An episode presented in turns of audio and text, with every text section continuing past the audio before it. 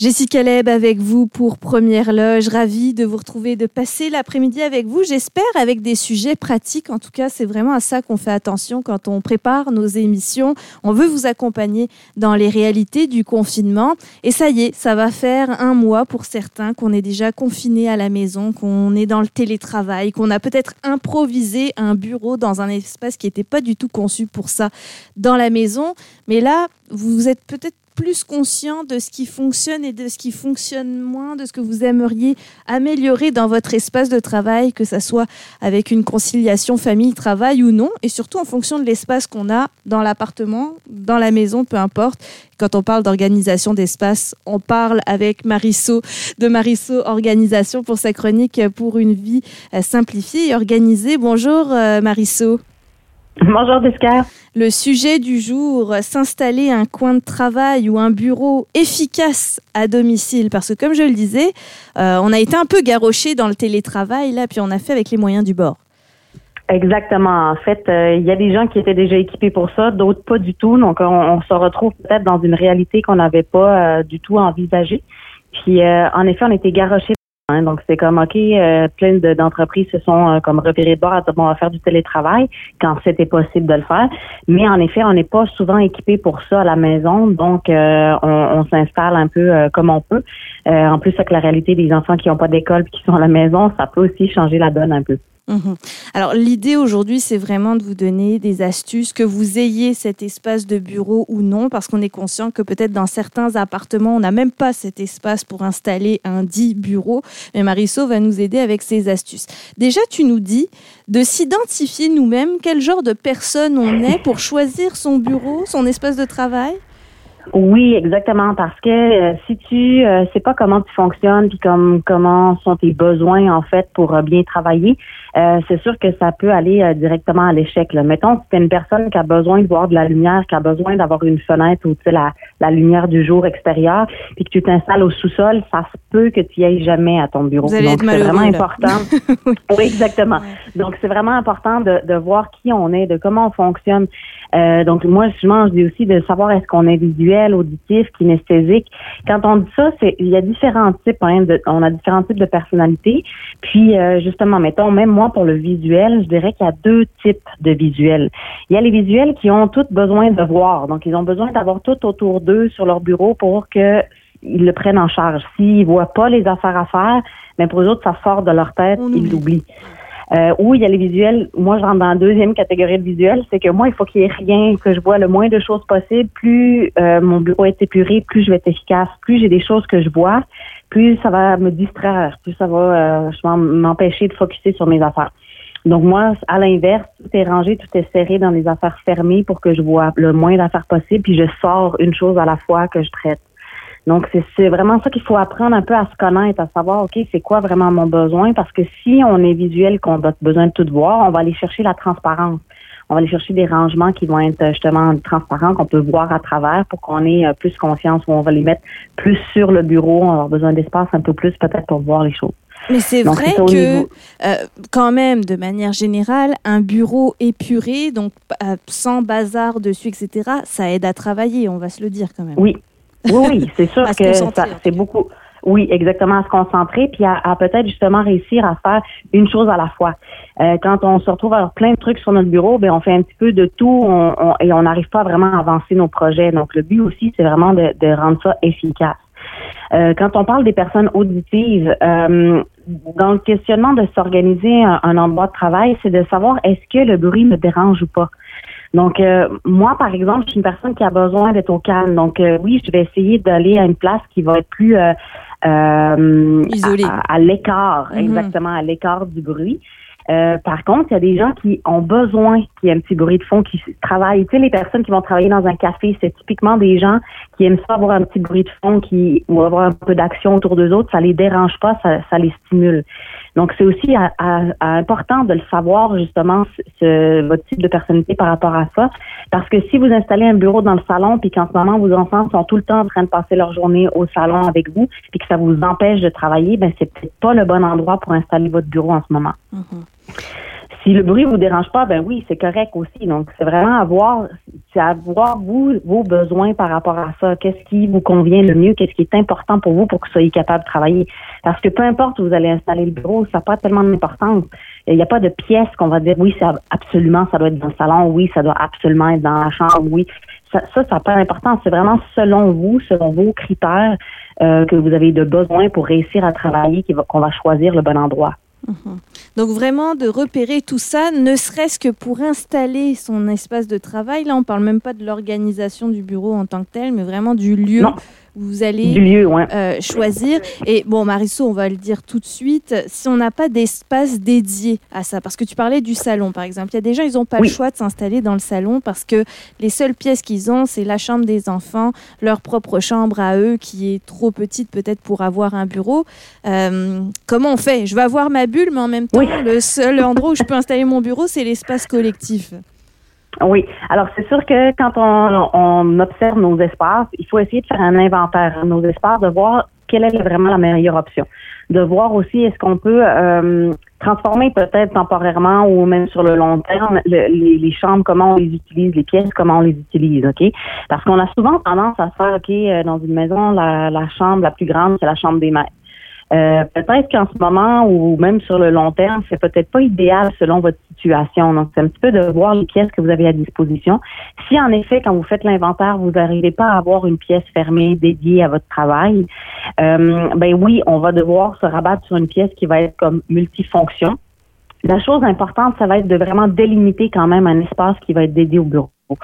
Donc, ça veut dire que dans, dans l'espace de salon, mettons, ça va être vraiment de pas juste avoir euh, euh, un petit coin de la table à saladiner ou, euh, ou justement la, la, la table de, de, salon comme, comme coin bureau, de vraiment comme créer un espace. Donc, de voir si vous pouvez pas déplacer les meubles, changer un peu la configuration pour vraiment pouvoir créer un petit espace qui serait dédié juste pour ça.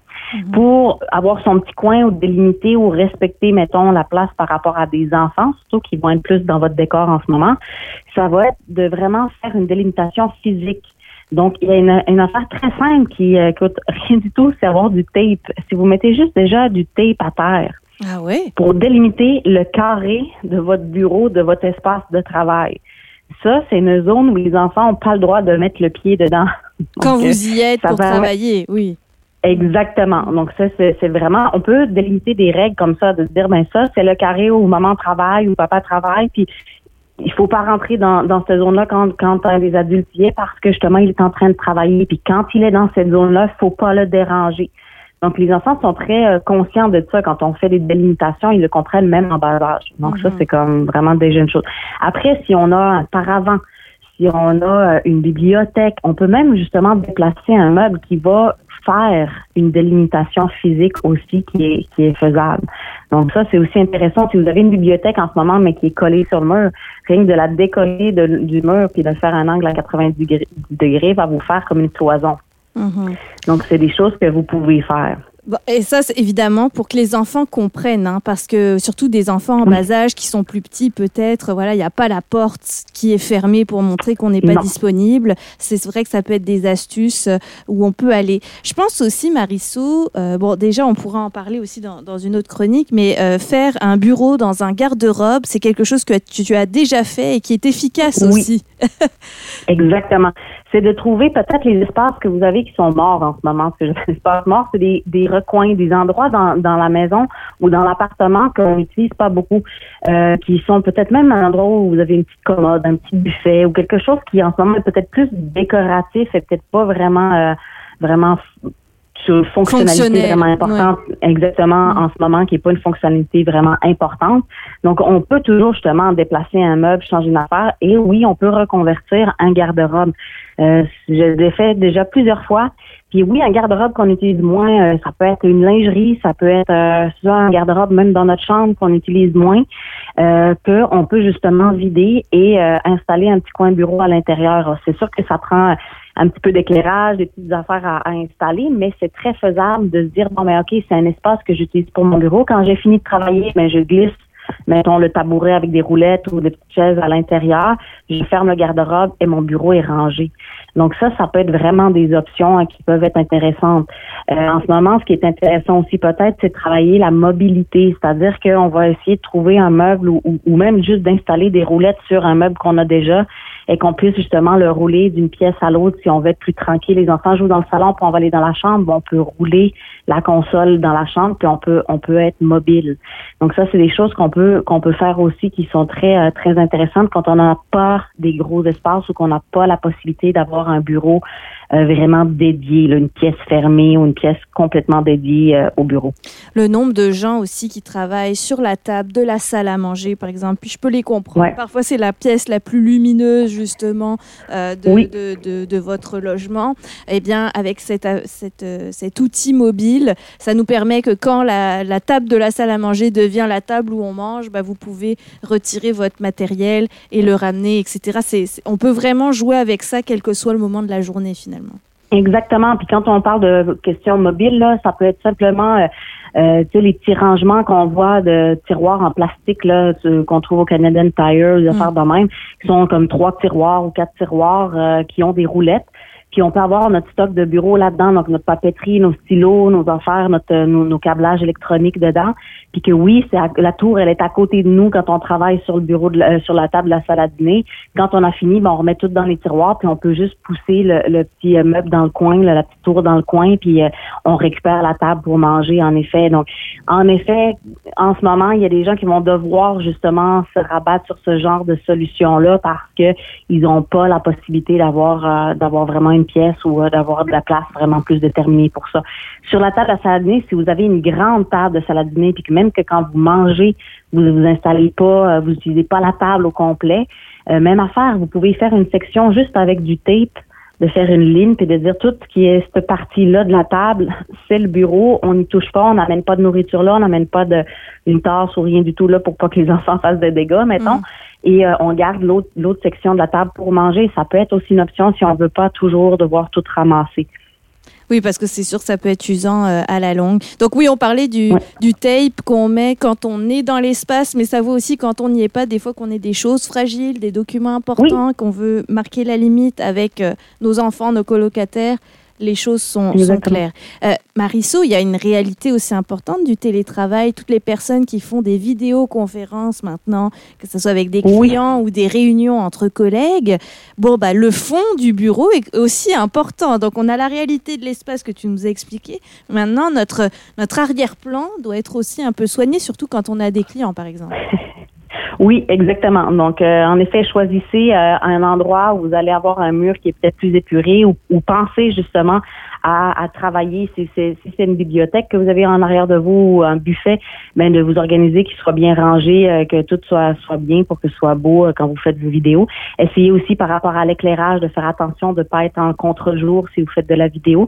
Donc, ça va être important de choisir vos espaces par rapport à ça. Là, de nouveau, ça va peut-être être de choisir la mobilité parce que dépendamment si vous faites vos vidéos le matin, l'après-midi, ça va pas être la même luminosité dans les différentes pièces de votre maison. Donc, ça va être peut-être de voir, euh, OK, ben l'après-midi, suis peut-être mieux d'aller dans la chambre, la lumière, elle rentre par la fenêtre de ce côté-là. Euh, donc, de, peut-être justement travailler différents setups que vous pouvez utiliser. Euh, puis de voir justement que les enfants aussi, de faire peut-être une une genre de cédule de dire ben de telle heure à telle heure la chambre elle est réquisitionnée pour euh, pour le tournage puis après ça vous avez de nouveau accès. Donc ça c'est des choses qui peuvent se prévoir facilement. Mhm. on jongle avec les espaces de toute évidence. C'est normal pendant le télétravail. Après on vous parle d'un arrière-plan soigné évidemment. Je pense que euh, si vous avez votre linge qui sèche derrière vous euh, ça fera plus sourire qu'autre chose. Mais bon c'est ça dépend de comment vous voulez soigner votre image avec votre clientèle en ce moment aussi par exemple exactement ça dépend de la clientèle que vous avez ça dépend aussi comment vous l'abordez. Donc, c'est toutes des choses qui sont à, tenir en compte. Mais ce qu'il faut se rappeler, c'est que un espace de travail, en gros, c'est pas quelque chose de compliqué. Les gens voient ça aussi toujours comme, oh mon Dieu, je veux avoir un bureau. Puis on, s'imagine toujours le gros bureau, le gros setup, mais la plupart des gens qui sont en télétravail, euh, c'est un laptop qu'ils ont. Donc, euh, il faut juste avoir une, surface où vous pouvez poser votre ordinateur, puis justement avoir peut-être une prise proche, les petites affaires que vous pouvez avoir euh, autour de vous, mais c'est ça, c'est, principalement une chaise, une surface horizontale, donc une table ou une petite petite table d'appoint et un petit système de rangement de classement pour vos affaires. Donc, il n'y a pas besoin de grand-chose. Puis essayez de voir ce que vous avez déjà chez vous. OK, vous avez sûrement en ce moment, euh, si vous avez des enfants, peut-être un enfant qui a un bureau dans sa chambre euh, ou un bureau qui était comme le bureau familial, mais qui n'était pas vraiment utilisé. Donc, c'est le moment de vous approprier ces meubles-là si jamais vous avez besoin et de les déplacer si le cas, euh, si le, c'est pour le métier à une place qui est plus favorable pour votre travail en ce moment. Mhm. Tout en sachant que ça peut être temporaire. Il n'y a rien qui est, qui est jamais fixe avec l'organisation. C'est essayer aussi, faites des essais-erreurs. Placez le bureau à un endroit, voyez pendant une semaine si ça marche ou non, puis si ça convient vraiment pas, on peut toujours le déplacer. Donc, essayez de voir justement ce que vous avez chez vous à la maison. Euh, ça peut être une commode aussi que temporairement, si on l'utilise pas bien bien, on peut on peut la vider puis l'utiliser comme bureau en ce moment si c'est vraiment euh, quelque chose qui est important. Donc euh, c'est vraiment de voir parce que vu qu'on peut pas vraiment aller acheter des choses ou que c'est long les délais de livraison, c'est vraiment d'essayer de faire avec ce que vous avez chez vous déjà. Mhm. Et c'est pas mal dans l'approche, de Marisol. On a peur hein, quand on entend parler des organisateurs professionnels qui vont venir brasser nos espaces personnels et professionnels. On se dit, je vais en plus devoir investir dans des matériels d'organisation, mais pas du tout, bien souvent. Tu nous dis de réutiliser des choses, ou même dans ce qu'on achète déjà. Je vous donne un, petit truc, puis on, finira pas mal là-dessus, Marisol. Mais euh, quand on achète, je sais, c'est pas un fruit de saison et du Québec, mais il y a une astuce rangement là-dedans. Mais si on achète des clémentines, on a le bac en bois qui est fourni. Gardez-le pour faire du rangement. Par exemple, moi, c'est ma découverte du moment. Je, réutilise tous ces bacs et je réorganise tout, mon garde-manger, ma cuisine, euh, puis même donc des espaces de papeterie aussi. Donc parfois, dans ce que vous achetez déjà à l'épicerie, il y a peut-être des boîtes qui peuvent vous resservir pour optimiser ben votre rangement. Exactement. Euh, souvent, il y a des belles boîtes qui sont bien faites en carton et tout. Euh, les boîtes à chaussures sont aussi des très, très bons systèmes de rangement. Euh, les cannes, quand vous achetez des cannes de sirop d'érable ou du canard, peu importe, la canne en tant que telle peut être utilisée aussi pour ranger les stylos, pour ranger plein d'affaires. Donc, oui, c'est vraiment des choses que vous pouvez, que vous avez déjà chez vous, que vous pouvez facilement utiliser pour justement vous organiser. Puis oui, c'est vraiment dans dans la philosophie, en tout cas, de mon entreprise, d'aider les gens avec ce qu'ils ont déjà, de pas aller forcément s'acheter 12 000 affaires. C'est quand on parle du bureau, là, même les petites tables d'appoint, souvent, euh, on a des petites tables d'appoint quand on regarde la télé, là, pour euh, mettre un petit plat ou manger dans la télé. Ça peut très bien faire un petit bureau euh, en ce moment, là, une petite, section de bureau. Donc, c'est vraiment de voir ce que vous avez chez vous puis de travailler avec ça. On pourra en parler plus longuement hein, de, sur cet aspect d'être créatif avec son bureau, la verticalité aussi qui est un maître mot chez Marisol pour être mieux organisé et surtout économiser de l'espace. J'ai envie qu'on mentionne, Marisol, justement une formation en ligne que tu vas donner dès le 27 avril sur l'organisation de bureaux. Qu'est-ce que tu explores de plus Ça dure six semaines. Ben, en fait, c'est une cohorte que justement on fait euh, la formation d'organisation de bureau sur six semaines. Donc, c'est un module par semaine. Donc, on travaille vraiment euh, tous les aspects un peu qu'on a vus, qu'on a survolés aujourd'hui, mais de manière plus profonde, vraiment choisir son espace. Là, c'est vraiment pour organiser un bureau on veut vouloir regarder sur le long terme pour pouvoir vraiment faire le bon choix pour bien l'installer. on parle aussi de la gestion de la paperasse, de la gestion euh, de sa clientèle, euh, de la papeterie. Donc, on va vraiment plus loin dans comme organiser son bureau idéal, son bureau de rêve à la maison. Euh, c'est destiné ben, justement aux travailleurs autonomes, aux entrepreneurs ou même aux salariés qui font du télétravail qui veulent avoir vraiment le bureau le plus efficace, le bureau qui va être adapté à leurs besoins et qui va être à leur image. Donc, ça, c'est vraiment une corde de six semaines qu'on commence, euh, le 27 avril, en effet. Et sinon, si les gens veulent avoir quand même accès à la formation, mais sans tout l'accompagnement, sans toute la, procédure, euh, il va y avoir une formule express de la formation où les gens vont avoir accès, en fait, aux six modules, donc toutes les capsules vidéo, mais sans accompagnement. Alors, allez sur le site de Mariso, mariso.ca, formation en ligne euh, dans cet onglet-là pour retrouver euh, tout le détail de cette formation. Euh, je pense que ça va nous aider pendant le confinement, mais aussi quand on va en sortir pour garder les bons trucs. Hein. Peut-être qu'on ne faisait pas de télétravail avant, on va profiter un peu plus du bureau à la maison, que ça soit juste pour faire ses impôts. Imaginez, dans un cadre agréable, ça peut être intéressant. Exactement. Mais on ne sait pas là sur le long terme aussi euh, qu'est-ce que ça va donner. Peut-être que des gens vont avoir aimé l'option du télétravail et que notre société va aussi changer un petit peu par rapport à, comment on s'organise pour le travail. Donc euh, c'est à voir euh, sur le long terme aussi si le bureau à la maison deviendra quelque chose de plus courant.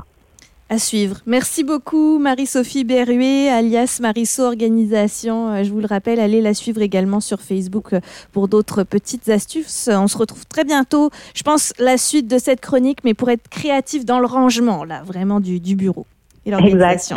Merci Mariso. Ça fait plaisir.